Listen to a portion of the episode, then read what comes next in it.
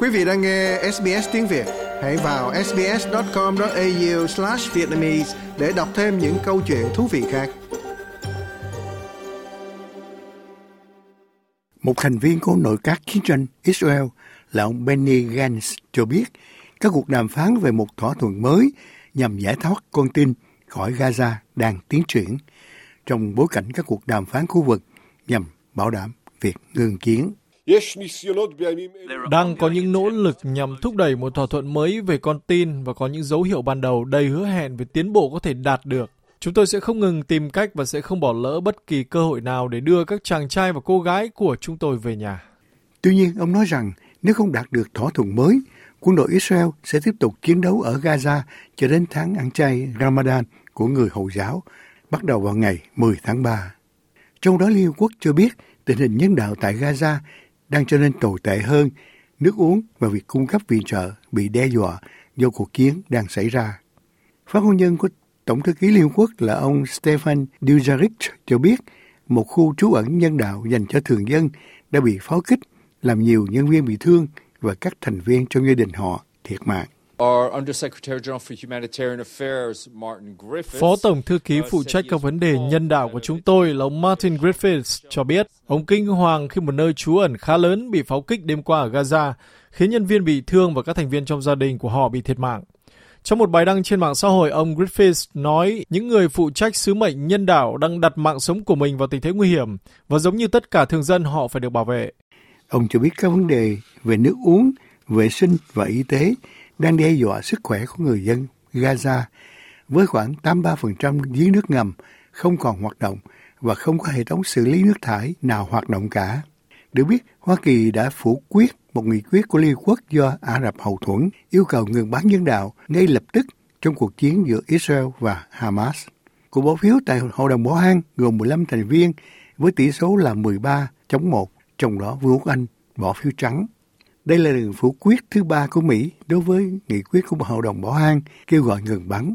Đại sứ Hoa Kỳ là bà Linda Thomas Greenfield nói rằng, chính quyền Biden đã phủ quyết nghị quyết này vì nó có thể cản trở những nỗ lực đang diễn ra của Mỹ nhằm dàn xếp một thỏa thuận cũng sẽ dẫn đến việc thả các con tin bị bắt trong cuộc tấn công vào ngày 7 tháng 10 của Hamas ở miền nam Israel. Chúng tôi sẽ không bỏ cuộc và mong muốn tiếp tục làm việc với Hội đồng Bảo an về nghị quyết này nhằm đưa ra lệnh ngừng bắn tạm thời ngay khi có thể, dựa trên công thức giải thoát tất cả các con tin và một đề nghị sẽ nhận được viện trợ vào tay những người Palestine đang rất cần nó. Còn quan sát viên thường trực của Liên Quốc về Palestine là ông Riyad Mansour mô tả quyền phủ quyết là liều lĩnh và nguy hiểm.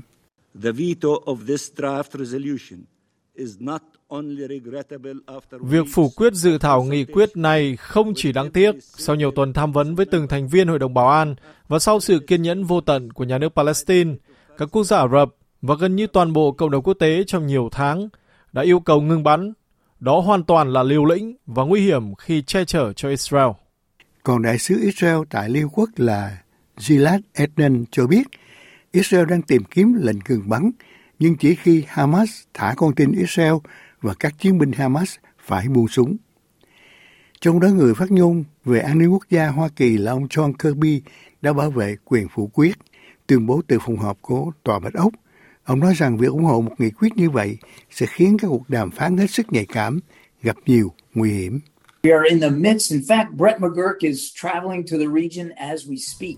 Trên thực tế, chúng tôi đang ở giữa. Ông Brett McGurk đang đi đến khu vực khi chúng tôi nói chuyện để có cuộc họp ở Cairo vào ngày mai và sau đó tiếp tục đến Israel vào ngày hôm sau để xem liệu chúng tôi có thể thực hiện được thỏa thuận con tin này hay không.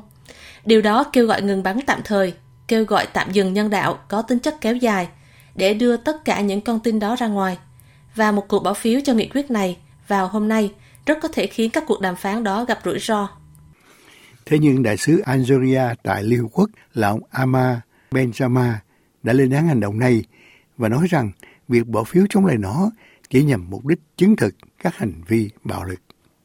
A vote in favor of this draft resolution một cuộc bỏ phiếu ủng hộ dự thảo nghị quyết này là ủng hộ quyền sống của người Palestine. Ngược lại, Bỏ phiếu chống lại nó hàm ý tán thành bạo lực tàn bạo và hình phạt tập thể gây ra cho họ. Trong những diễn biến khác, Tổ chức Y tế Thế giới đã hoàn thành nhiệm vụ di tản lần thứ hai khỏi bệnh viện NASA của Gaza, nhưng bày tỏ lo ngại đối với gần 150 bệnh nhân và nhân viên y tế vẫn còn ở lại địa điểm trong bối cảnh giao tranh vẫn tiếp diễn. Cơ quan của Liên Hợp Quốc cho biết bệnh viện Nasser ở Khan Yuri vốn là bệnh viện lớn thứ hai ở Gaza đã ngừng hoạt động vào tuần trước sau cuộc bao vây kéo dài một tuần lễ của Israel và sau đó là một cuộc đột kích. Được biết, các nhân viên Liên Hợp Quốc và các nhóm viện trợ khác cho đến nay đã di tản được 32 bệnh nhân nguy kịch, bao gồm trẻ em bị thương và những người bị liệt.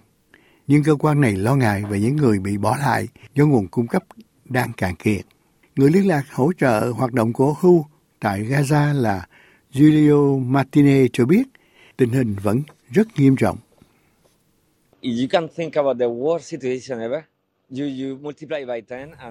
Quý vị có thể nghĩ về tình huống tồi tệ nhất từ trước đến nay khi nhân lên với 10. Đây là tình huống tồi tệ nhất tôi từng thấy trong đời. Đó là các mảnh vụn khắp nơi, rồi đó là chút ánh sáng khi làm việc trong bóng tối. Còn bệnh nhân ở khắp mọi nơi. Cơ quan Liên Quốc cho biết họ lo ngại sự an toàn và sức khỏe của bệnh nhân và nhân viên còn lại trong bệnh viện. Bác sĩ phẫu thuật chấn thương và nhân viên cấp cứu của WHO, tiến sĩ Atasios Gagavanis cho biết họ đang cố gắng để đưa nhiều người hơn ra ngoài. We brought 18 patients from Nasser Medical Complex. Uh, Chúng tôi đã đưa 18 bệnh nhân từ khu y tế tổng hợp Nasser đến, do khu này hiện nằm trong vùng xung đột Hiện tại khu này không có điện, không có nước máy, không được tiếp cận với dịch vụ chăm sóc thích hợp. Cho biết trên trang mạng X, trước đây là Twitter rằng những người còn lại bao gồm 130 nhà bệnh nhân và 15 nhân viên y tế. Được biết có khoảng 1.200 người đã thiệt mạng và 250 người khác bị bắt làm con tin trong cuộc xâm lược miền Nam Israel của Hamas. Còn Bộ Y tế Gaza cho biết hơn 29.000 người Palestine đã thiệt mạng trong phản ứng của Israel. Quý vị muốn nghe những câu chuyện tương tự có trên Apple Podcast, Google Podcast, Spotify hoặc tải về để nghe bất cứ lúc nào.